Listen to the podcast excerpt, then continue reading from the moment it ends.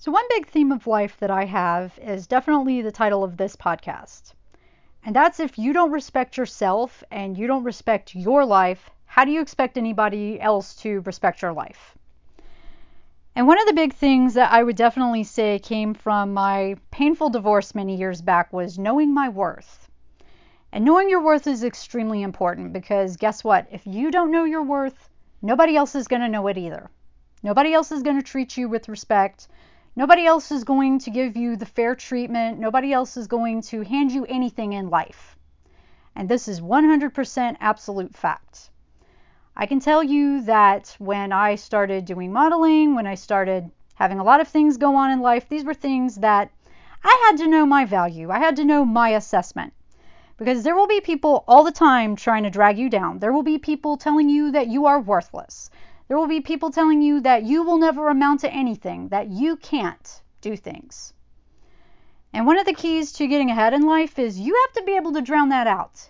And you're going to have to be able to say to people, screw you. I will do things whether you like it or not. And in fact, my mere existence is basically to annoy the hell out of you. In fact, that definitely was how it was for me growing up since I was not a person who came from money. I wasn't somebody who had connections or influence or anything like that. In fact, when I was going to school, I was in all these smart classes, but basically had people within these smart classes who hated me. And I think a lot of times they kind of had this attitude of, oh, well, you didn't deserve your position and you might be smart, but you have less money than we do, so we look down on you, and you don't have the nice fancy clothing from the mall and so forth, so you're lesser as a human being. In fact, when I was starting out in elementary school, I was put in special ed kindergarten. And I remember my mother telling me, and I don't even know how the heck I figured this out, but my the kindergarten teacher wanted to hold me back in special ed. And my father basically said, "Hell no, we're not doing that." So at my father's insistence, my mother ended up putting me in this religious private school that I went to for a couple of years, this Christian school which unfortunately in that Christian school, it was anything but Christianity going on there. It was sort of a classic example of Southern hypocrisy because when I went to that school, there were a lot of kids who came from money, and most of these kids had the attitude of, well, you don't deserve to be here because you can't afford the tuition and you're not in the fancy clothes and all this. And I also think it's an absolute travesty that there seems to be no financial aid for a lot of these religious private schools because I think that would be beneficial and a great boon to people who would like to have their kids know something about a religion or basically go someplace where there's discipline and where academics matter rather than trying to coddle to the troublemakers. I think that would be a great boon and that would actually be beneficial. And to give you an idea of how regressive this school was, I remember that my mother mentioned at the time the guy who was the principal said, I won't have black kids at my school.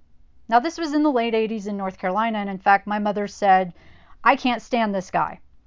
And this might have been one of the reasons, even though he's something like a fourth cousin in our family or something like this. I don't even know all the details. But I'm like, honestly, my life was improved when I went to school with black classmates. I remember I remember in fourth grade, I went back to the same elementary school where years back they wanted to stick me in special ed kindergarten, and a lot of the black kids basically all the black kids were really nice to me. And in fact, the teacher I would consider the most influential in my life was a tough, badass, old school black lady who did not put up with any shit. She was known for being strict. She did not tolerate mess in her classroom. She happened to like me, I think, because I was a well behaved kid. She made the transition from my old school very, very much easier than it could have been. And I wish she was still around, but unfortunately she passed away when I was in middle school, although my mother did end up going to her funeral during the school day. I think to kind of pay tribute and because I would have liked to go myself, but I know that this teacher would have been ticked off if I had skipped school to go to her funeral. I think she just said, No, Monica, you need to be in classes. You need to be getting your education. She's definitely hardcore about that sort of thing. But nonetheless, I went to this Christian private school, and you would think, okay, they're more academically advanced than the public schools, so how the heck are you going to do this if you're especially special ed and you're not as smart? But I ended up becoming an academic powerhouse and ended up getting like the highest GPA or the second highest GPA in the class. There was this other smart girl, and it was like we were kind of neck and neck competi- competition there.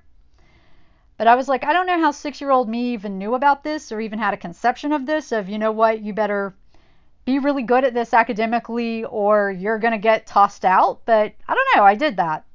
For some reason, it just came easier to me academically trying to do education, and a lot of the subjects were things I enjoyed, and I actually found school as my escape, to be honest.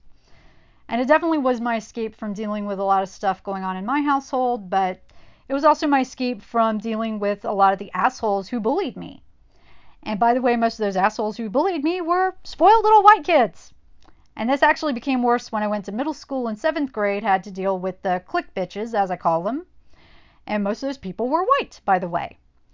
So, yeah, not exactly somebody who was seen as one of us, as a natural redhead who didn't come from money. And you know who actually were my friends in those times? It was actually a lot of the black girls.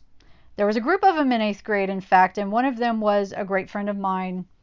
Yeah, one of them was a great friend of mine who actually I was friends with pretty much all those girls all the way through high school.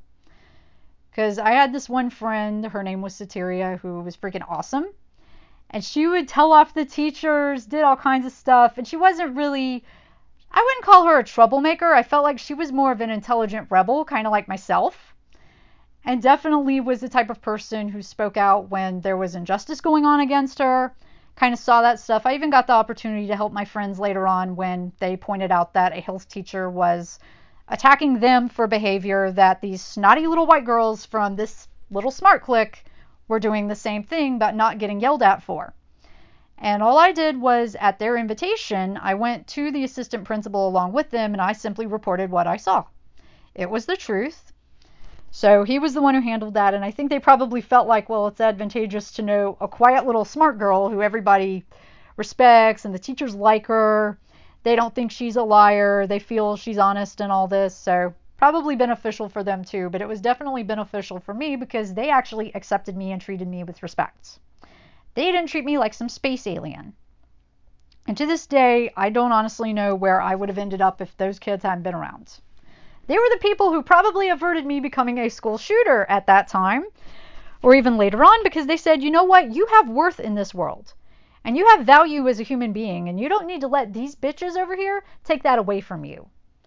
And that's definitely a life lesson that I have carried with me. It's something I definitely saw later on with my divorce and when I started doing modeling and my ex husband got really upset about it, it's like after that experience, and when somebody tells you, you know what, you're not one of us anymore, or you're not one of us in the first place, and you were under a mistaken impression for many, many years, so get the hell out of my sight. You kind of have to, you know, you have to appreciate that, and you kind of have to realize, okay, I do have value in this world, and you have to hang around with people who realize that, yes, you have value.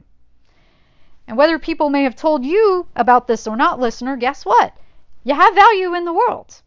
You just need to know what that value is, and you need to use it in a positive way.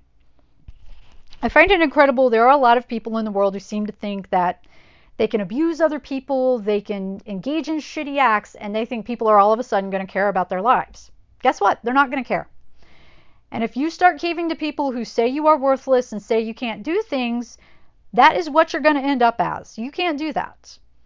Basically, it's called self fulfilling prophecy. It's a principle in psychology where if somebody believes the worst of you or they believe that you're not capable of something, then you're going to live up to those expectations. Whereas if somebody says that you are great and you can do things and you're capable, you will live up to those expectations. So basically, whatever expectations somebody has of you, that's what you're going to live up to. So, this is why educators and a lot of people in psychology say that you want to have teachers who actually encourage you. You want people who believe in you in life. You need to have parents who tell you what your worth is, which basically means that you have personal worth, but it does not mean you are superior to other people. It does not mean you're a special snowflake who's beyond reproach or that you are the living embodiment of God, because guess what? You're not. And I don't care what skin tone you have. I don't care what genetic melody you have or how rare you are in the world. If you're God, then guess what? The natural redheads pretty much have you beat because we're a 1 to 2% global minority. I have even pointed this out to people in argument. I'm like, if you're thinking that your sex organs or your abundance of melanin make you God, then the natural redheads do have you beat. I don't think some of you are going to be able to walk to a I don't think any of you are going to be able to go to the county or wherever you go to get marriage licenses and have somebody tell you, you know what, you can't marry this person who looks like you because they assume you're related to them. That definitely has happened to me many times as a natural redhead. I basically would never be able to marry a guy who's also got red hair because everybody would think I was marrying my brother. I would probably have to bring genetic proof to say, no, this is a guy who is not related to me. And I find it incredible that it's like, oh, everybody thinks redheads look alike. That actually happened to me and even tended to be something, yeah, that even persisted through my senior year of high school. I remember when I was in eighth grade, there was another redhead in my class, and she was dating this guy named Alex. And in fact, later on, he came out of the closet, but that's kind of a separate story. But I remember senior year, there was a retrospective about couples that was going on at our school's class picnic over in Tanglewood. And people put my name, whoever announced it, like said my name and this guy instead of the other girl whose initial was also the same as mine, her first initial. And I'm like, no, that's not me. That was the other chick. I had curly hair at the time. She had straight hair. Her hair was lighter than my hair. I don't know that she had a different body type. Maybe she weighed more than me because I've always been really thin and like everybody thinks I'm skinny even now even with the pandemic, I've probably gotten to maybe less underweight than I was. I remember walking down the street in New York and thinking I probably I looked like the anorexic chick from Girl Interrupted. And I'm like, I didn't even have bulimia, didn't have anorexia, none of that stuff to make myself look that way. I don't even smoke cigarettes. But yeah, somehow I look like the chick from Girl Interrupted or maybe like Twiggy in the 60s or something. I was wearing a size 2 H&M skirt some of those skirts actually do fit me now. I tried on some clothes recently, so I've lost more weight there. We'll see what happens. My metabolism might eventually even out.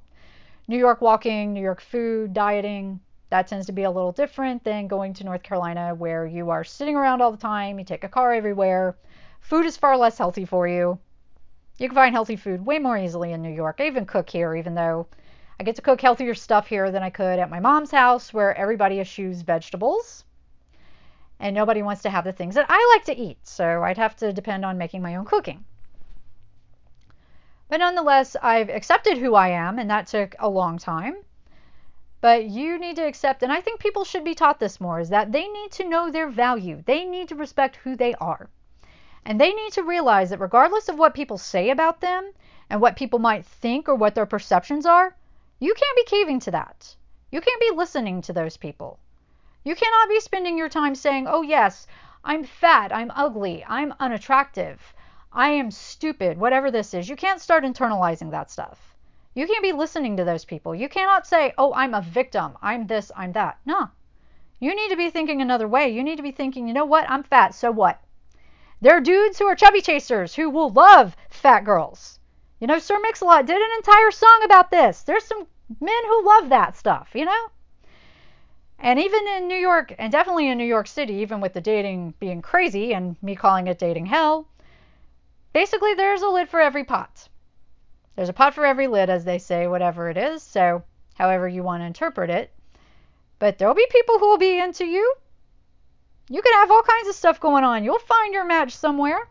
You got to believe that. There'll be people who back you. There'll be people who respect you in life. But you got to find those people. That is where your challenge lies.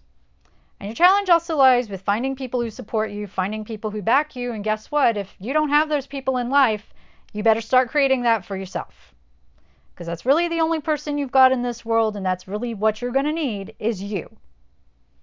You rise, you fall, you live or die based on you. And in fact, I would definitely, I was thinking this today because I've kind of had an abundance of good happen to me recently. I'm like, I think basically some of this stuff has happened in my life, and some of the things that have gone the way they have is just me being pissed off and deciding, no, I'm not going to cave to other people's perceptions of me.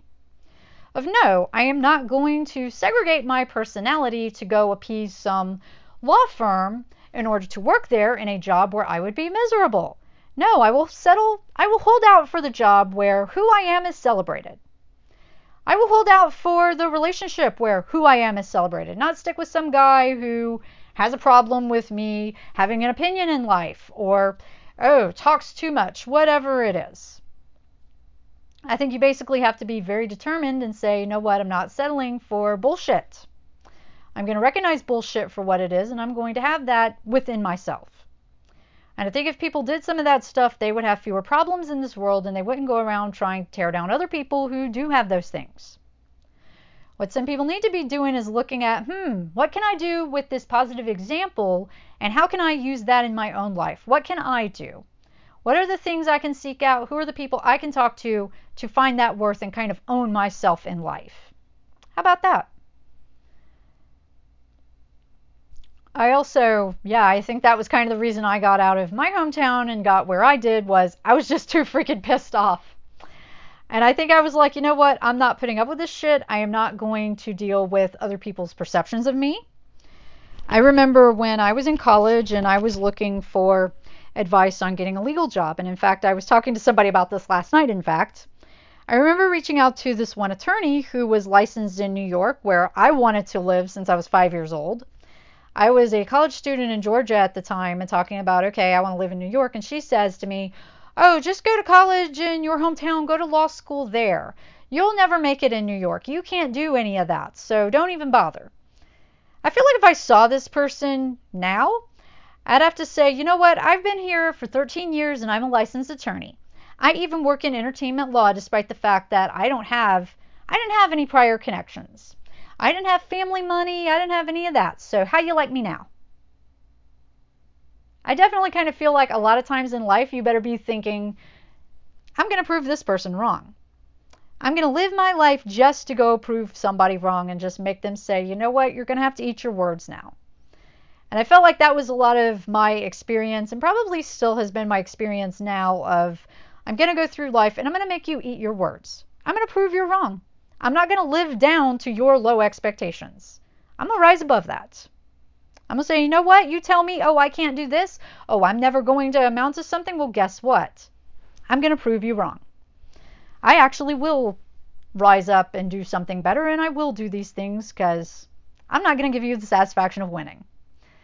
In fact, that is probably what kept me from actually committing suicide after my divorce and dealing with being in the lowest period in my life, I remember thinking to myself, yeah, I am not going to let my ex husband, the sniveling mama's boy from Long Island, or his bitch mother, who's over here living in this house in Ronkonkoma, I'm not going to let these people defeat me. You know, this was a woman who basically had nothing but pessimism and misery going on in her life, constantly complained about things. She was somebody who apparently never fulfilled the dreams that she wanted to have in her life and decided to take that out on everybody else, including her son, and decided to play dream killer and tell everybody that they weren't capable of doing things. So I thought, yeah, I'm not going to let somebody like that win or tell me, oh no, you can't do this, you can't do that. She even apparently had words to say when uh, hearing about my history and kind of how I got where I was, and it's like, yeah, good thing you weren't around and I didn't bother listening to you. Because if I had listened to you, I wouldn't have gotten any place in life. I would probably still be in North Carolina complaining about how I don't live in New York and how I'm miserable and unhappy. Probably end up trapped in some unhappy relationship, never feel fulfilled, none of that stuff. Maybe even had a few kids. I felt like it wasn't fair to do that to small children. Felt like it wouldn't be fair to marry somebody and then be in an unsatisfying relationship and stuck in a town that I hated. I feel like that actually did happen to my father, probably accelerated or at least didn't help him in his alcoholism and some of his experiences. So I decided, nope, that's not going to be me. And that shouldn't be you either. You should decide what it is you're passionate about, what are the things you want to do, and then figure out the steps you need to take in order to do them. Whether you have mentorship programs, whether you have opportunities, whether you can do whatever it is you can do, you need to take those opportunities. You need to get that to happen. And I feel like if you are going to do something, it's like, damn it, be the best one you can be. In fact, I thought to myself, if I had not made it and gotten to do the things I wanted to do, I probably would have been the best vigilante you'd ever see. Or probably a very good criminal who would not get caught. Because I don't know, I just kind of have that drive in myself of, well, if you're going to do something, either do it right or don't do it at all. I'm one of these people that's like, stop with half efforts, just get it done correctly or don't waste your time. I actually had the privilege of speaking with someone yesterday who was trying to find out information about the legal world and wanted to find out about being a contract attorney. And I had a lot of words to say. And one of the things I said was this is not a profession where if you're highly sensitive or think you're a special snowflake or you're worried about people validating you or not hurting your feelings, this is not the field for you. Because you're going to go to court and you're going to have judges say very hurtful things. You're going to have to deal with opposing counsel saying really crappy things to you. You're going to have to deal with law school professors engaging in the Socratic method and the famous look to your left, look to your right. One of these people, one of the people next to you is not going to make it here. 50% failure rate out of first year law school. So it's like, yeah, that's not the environment if you want to have your feelings coddled to, if you're expecting positive validation or people to respect you, it's not going to happen. Your respect is going to have to come from within. That's just a fact. So basically, I would say, yeah, I would say, I don't even know that there's a process to doing it, but I think you need to realize that you, in fact, do have worth. And you have to recognize that people say all kinds of shitty things, they will do all kinds of shitty things. But you have to know who you are. You have to know your worth. Because if you don't know that, you're not going to have anything. And that's going to be the kind of stuff that makes you do really crappy things to other people and frankly makes you morally reprehensible, gets you into problems with the afterlife, gets you into all kinds of problems. This is not the way you want to be. So hopefully hopefully any of you listening will kind of take these words and you will think, you know what? I don't, it doesn't matter where I'm at, it doesn't matter what I'm doing. Damn it, I'm going to make things happen. I'm going to make this, I'm not going to get a defeatist attitude. I'm going to get myself up, dust myself, and I'm going to go do shit. I'm not going to make excuses. I'm not going to demand a pity party. None of that stuff. Because nobody's going to give you a pity party. Nobody's going to hand you things in life. You're just going to have to work for them. That's all there is to it. So hopefully yeah, I definitely hope some of you will take these words to heart and you'll realize that it's important to respect yourself and know your worth because it doesn't matter who you are. I don't care what your skin tone is, where you came from, none of that. You just better be looking at what you'd like to do and how you're going to get there. And don't let anybody tell you you can't. Don't let anybody crush your dreams. Because that's just giving someone way too much power that they really don't deserve.